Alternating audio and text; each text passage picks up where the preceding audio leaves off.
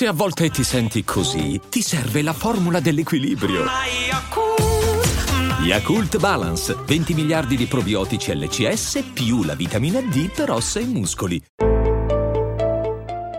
Daily Cogito.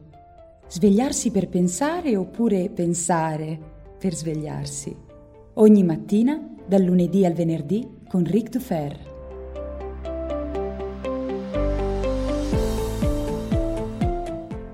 Io non amo la lucente spada per la sua lama tagliente, né la freccia per la sua rapidità, né il guerriero per la gloria acquisita. Amo solo ciò che difendo, la città degli uomini di Numenor, e desidero che la si ami per tutto ciò che custodisce di ricordi, antichità, bellezza ed eredità di saggezza.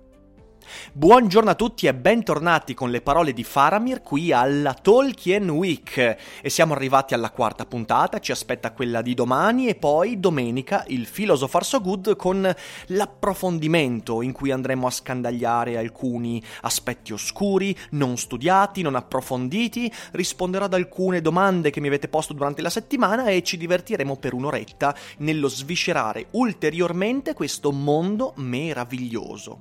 Ora, una delle cose che mi fanno più incazzare quando si parla di Tolkien è accorgermi che il suo mondo e la sua opera per molto tempo sono stati fagocitati dalle destre nostalgiche, soprattutto qui in Italia. Cioè per molto tempo Tolkien è stato considerato un autore conservatore, tradizionalista, di destra, perché? Per tanti motivi, insomma, perché si tratta di una storia di guerra e ovviamente nell'immaginario comune quando si parla di guerra e non se ne parla in modo critico allora bisogna essere di destra. Poi c'è una apparente dicotomia netta fra bene e male, fra luce ed ombra, e alcuni hanno avuto persino l'ardire di dire che nel Signore degli Anelli non è un caso che il male arrivi da est. Ma che cazzo vuol dire? Vabbè, ricordo che nel Silmarillion il male arriva da nord, ma questo è un altro discorso. Poi si tratta di storie ambientate in un medioevo eroico e magico, e anche questi sono elementi che ci ricordano alcune parti fondamentali del pensiero magico nemico delle destre,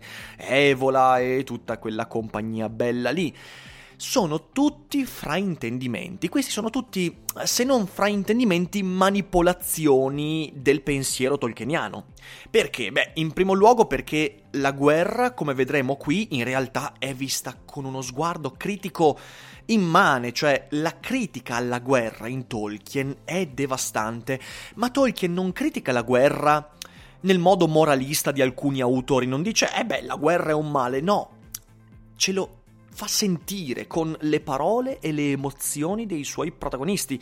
Poi la dicotomia fra bene o male è un'assoluta panzana per tantissimi motivi, in primo luogo perché sappiamo bene, poi di questo discuteremo domenica nel Philosopher So Good, che L'inizio del male arriva dalla creazione di Luvatar, se vogliamo prendere e interpretare la, diciamo così, la mitologia tolkieniana in senso plotiniano, e poi ci sono tantissimi, tantissimi personaggi che fanno parte del bene, che cadono nel male, tantissimi che compiono atti malvagi, ma poi per vie traverse finiscono per fare del bene. C'è quella frase importantissima di Gandalf che in parte ho già citato nella prima puntata quando dice che coloro che meritano la morte eh, sono, sono vivi e viceversa e che non bisogna dispensare giudizi, insomma, voglio dire, non c'è nessun manicheismo, non c'è nessuna dicotomia netta fra bene o male, e se potremmo forse essere abbagliati da questa illusione leggendo solo il Signore degli Anelli, Signore degli Anelli beh, quando andiamo a leggere il, Silmari- il Silmarillion, scusatemi,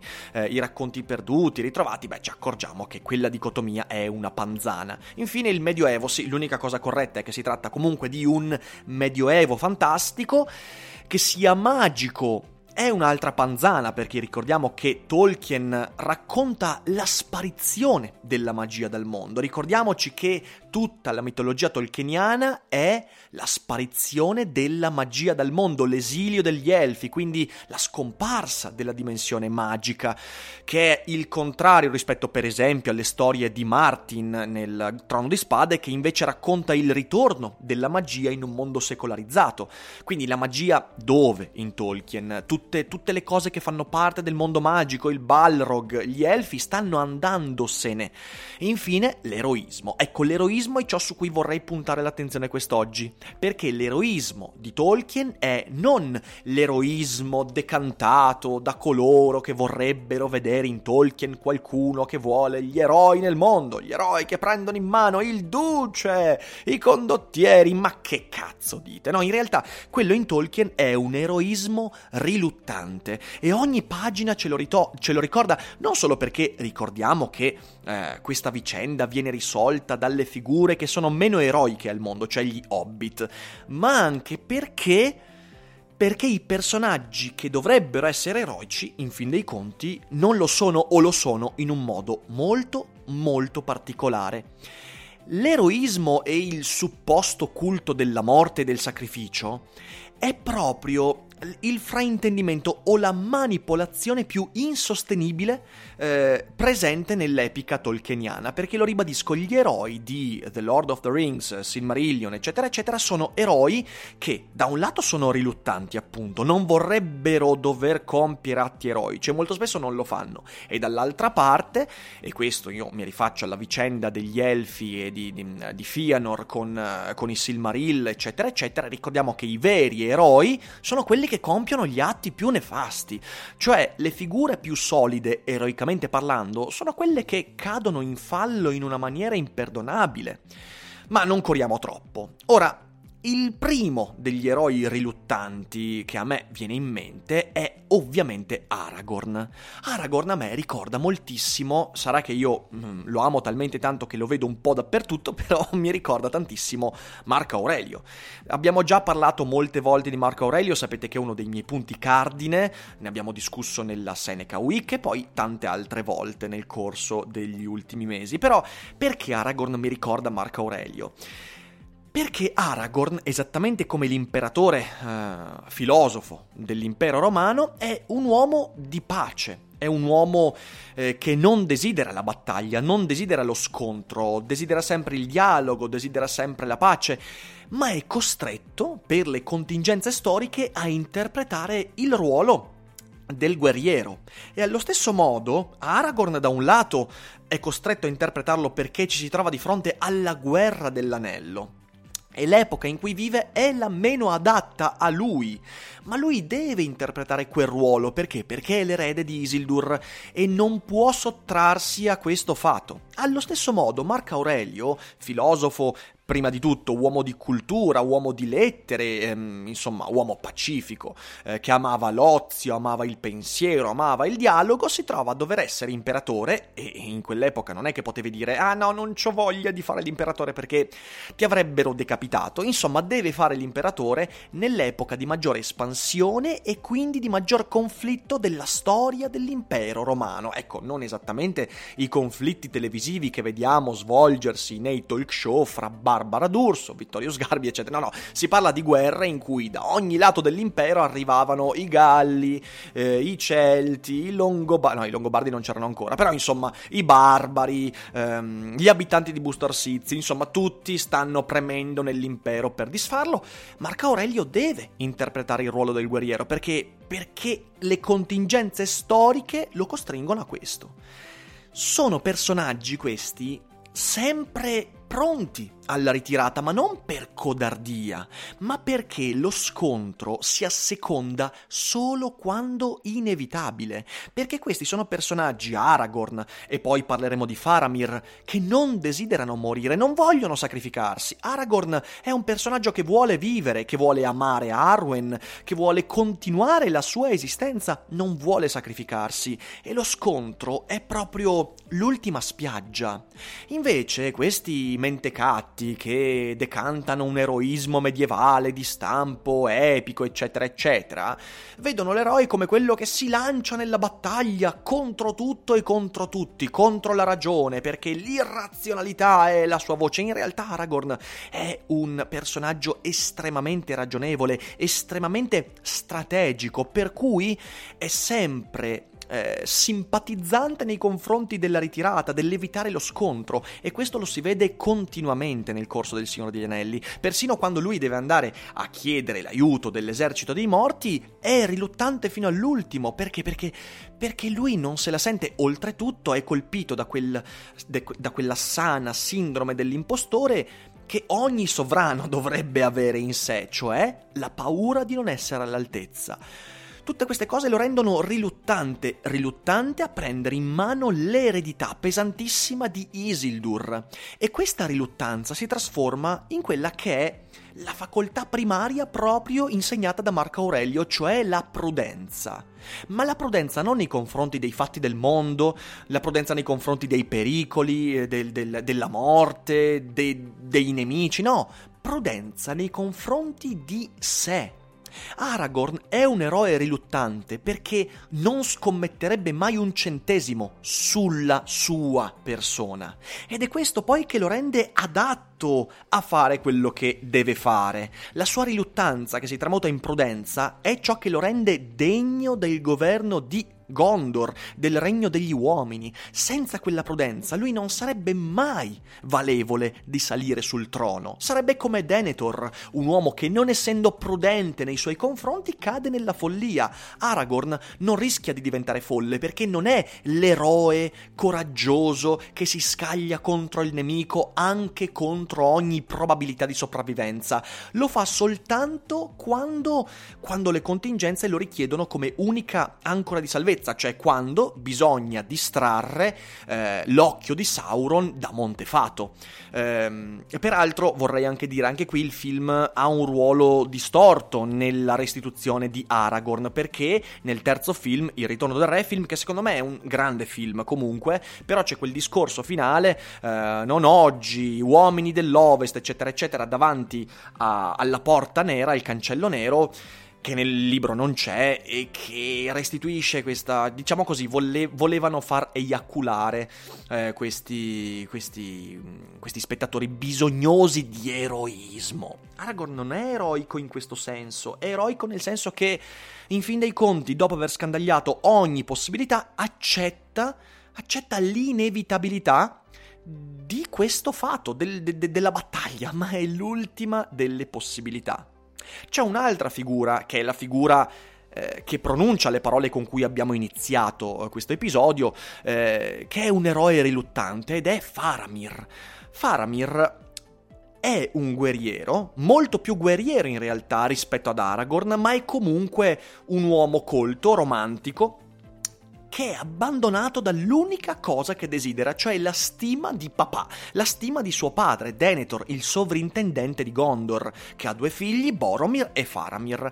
E Faramir è vittima delle aspettative paterne, aspettative che si basano proprio sull'eroismo di Boromir. Eccolo qua Tolkien, ecco qua la lezione tolkieniana quando noi basiamo le nostre aspettative sull'eroismo di facciata di un Boromir qualsiasi, dimentichiamo di accorgerci dove sta il vero valore, che è proprio nella fragilità, nella prudenza su di sé che Faramir manifesta in ogni momento. La prudenza che è frutto proprio di quel romanticismo, proprio eh, di, quel, di quell'essere una persona riflessiva, molto più rivolta alla relazione, molto più rivolta all'affetto che non alla battaglia, alla forza forza. Eccolo lì Tolkien che ci parla attraverso questo scontro fra fratelli, scontro che non avviene fra fratelli, ma fra eh, le aspettative del padre, appunto, che Faramir non riesce a incontrare. E Denethor impazzisce, è l'immagine della follia, proprio perché basa tutte le sue aspettative su qualcosa che non esiste,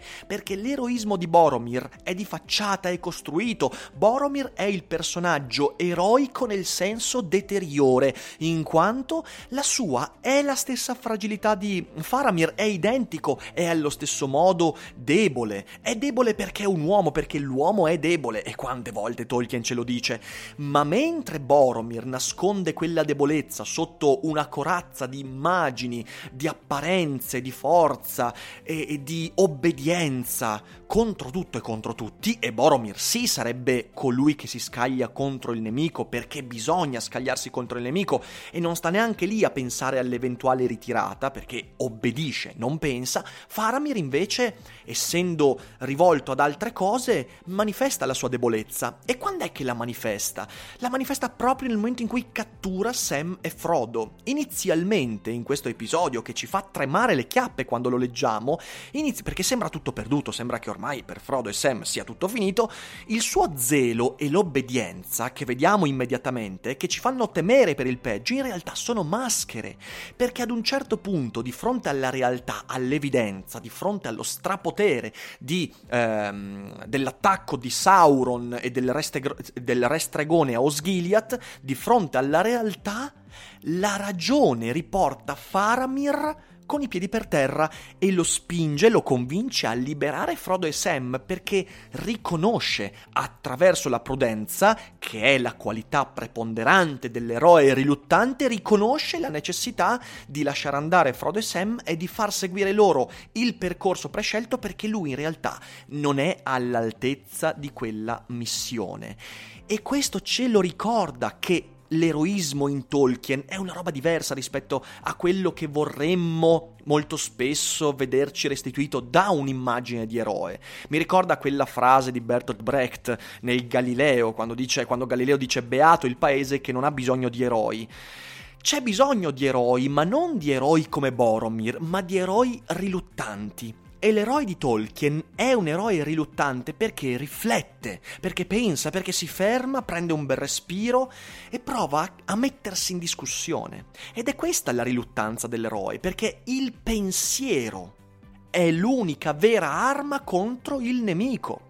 L'eroe non riluttante, l'eroe zelante, l'eroe forte, l'eroe obbediente, l'eroe ammirato, l'eroe fulgido, colpito dalla folgore degli dei, l'eroe come Boromir è prevedibile e infatti muore velocemente perché non solo perché non sa riconoscere la forza del nemico e non sa ritirarsi quando poi vabbè, non voglio essere troppo cattivo nei confronti del povero Boromir che comunque muore per salvare gli hobbit e vabbè, ci mancherebbe, ma l'eroe l'eroe obbediente è prevedibile.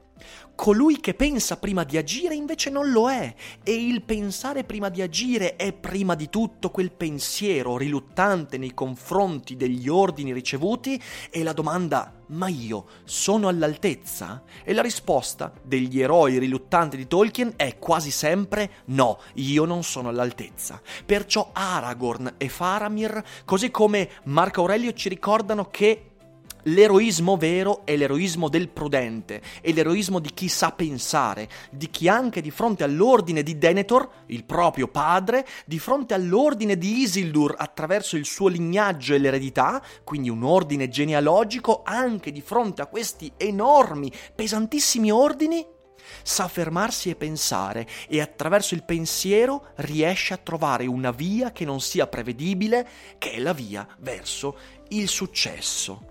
Questa è la mia visione dell'eroismo tolkieniano, che ovviamente è anche in parte un'interpretazione, ma voi con un commento potete dirmi cosa ne pensate. Io spero che questo ragionamento possa aprire nuovi orizzonti di comprensione nei confronti di questa opera tolkieniana che per così tanti anni qui in Italia è stata, è stata derubricata a un'immagine politica inaccettabile e invece è molto molto di più ed è molto più utile, attuale per la nostra vita. Io aspetto i vostri commenti, come sempre vi ringrazio per l'ascolto e voi condividete Daily Cogito, fatelo conoscere mi raccomando a tutti e ampliate il pubblico della Tolkien Week permettendoci di avere una discussione molto molto più accesa qui sotto fra i commenti. Grazie per l'ascolto, vi auguro una buona giornata e non dimenticate mai che non è tutto noia ciò che pensa.